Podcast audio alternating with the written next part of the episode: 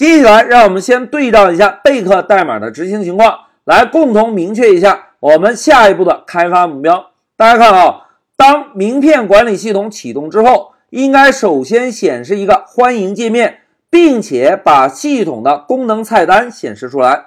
用户看到了这个功能菜单之后，是不是才能够更加有针对性的来选择希望执行的操作，对吧？因此，我们的系统中呢，应该在提示用户选择操作之前，增加一个功能菜单的选项。那现在老师啊，就增加一个单行注释，写上显示功能菜单。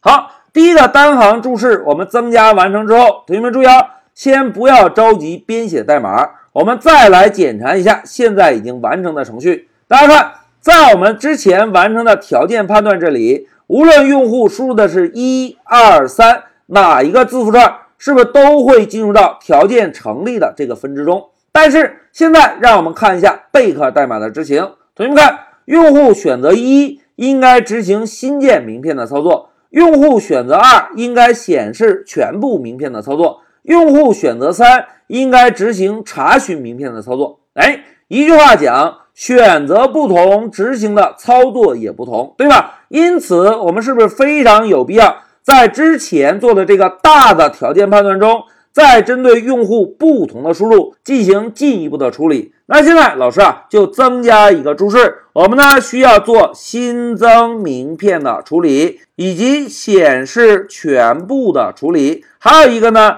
查询名片的处理，对吧？好。这三个注释写完之后，我们呢就先在这个大的条件判断内部再嵌套一个小的条件判断，针对用户的不同输入搭建一下条件判断的分支。同学们，老师啊，首先写一个 if，同样判断一下 action string。如果用户输入的是一，我们是不是应该执行新增名片的操作？但是现在由于还处于框架搭建阶段。我们并不知道应该调用什么样的函数，对吧？因此，我们仍然可以使用 pass 这个占位符，保证程序的结构正确。现在，老师再把光标放在第十五行，来添加一个 l if。如果用户输入的是二，那么我们需要来调用一下显示全部的操作。那同样道理，我们同样啊在这里使用 pass 来占个位置。那紧接着，我们再使用 l if。来判断一下用户是否输入的是三，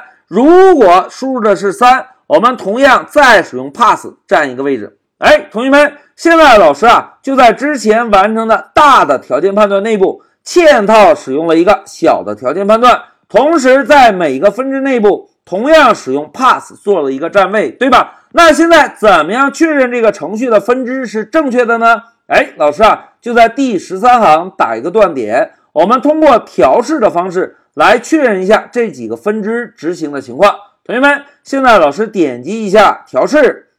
好，现在我们先在控制台输入一下要执行的操作。老师输入一个一回车，哎，断点停在了第十三行。我们来摁一下 F 八，哎，大家看 F 八摁下之后，断点会跳到第十四行，对吧？现在老师摁一下 F 九，让程序继续执行。然后把标签切换到 console，大家看，当 pass 语句执行完成之后，系统会再次提示我们输入希望执行的操作。这一次老师就输入二回车，哎，断点又停在第十三行。我们呢再摁 F 八，哎，由于我们这一次输入的是二，所以 F 八之后断点会跳到第十六行，对吧？现在再摁一下 F 八，哎，断点来到了十七行。也就是显示全部这个功能未来所处的位置，对吧？现在我们再摁一下 F9，然后再在控制台中输入一个三，现在回车，回车之后断点又来到了十三行。老师呢，摁一下 F8，哎，因为输入的是三，不是一，所以这个条件不满足，跳到下一个条件判断。现在老师再摁 F8，哎，是不是又跳到了十九行的条件判断？现在再摁 F8 呢？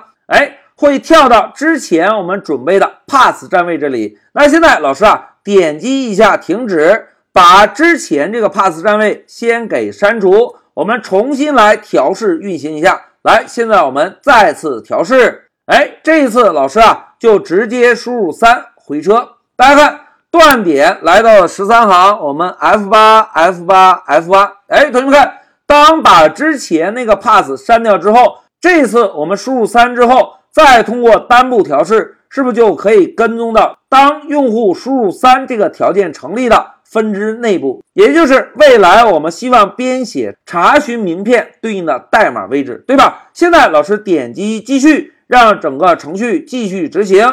然后切换到 console，输个零回车，哎，整个程序终止。同学们演练到这里啊，老师呢就对照着贝壳代码的执行效果，把我们的程序做了进一步的细化。第一步，我们先明确了一下，在提示用户输入之前，我们应该先显示一个功能菜单。然后呢，老师啊又在之前我们针对名片操作的这个大的条件内部嵌套了一个小的条件判断。为我们后续的代码编写，用户选择不同的操作，应该进入不同的分支，在不同的分支内部执行不同的代码，是不是就为下一步编写代码提前预留出了位置？讲到这里，老师就暂停一下视频。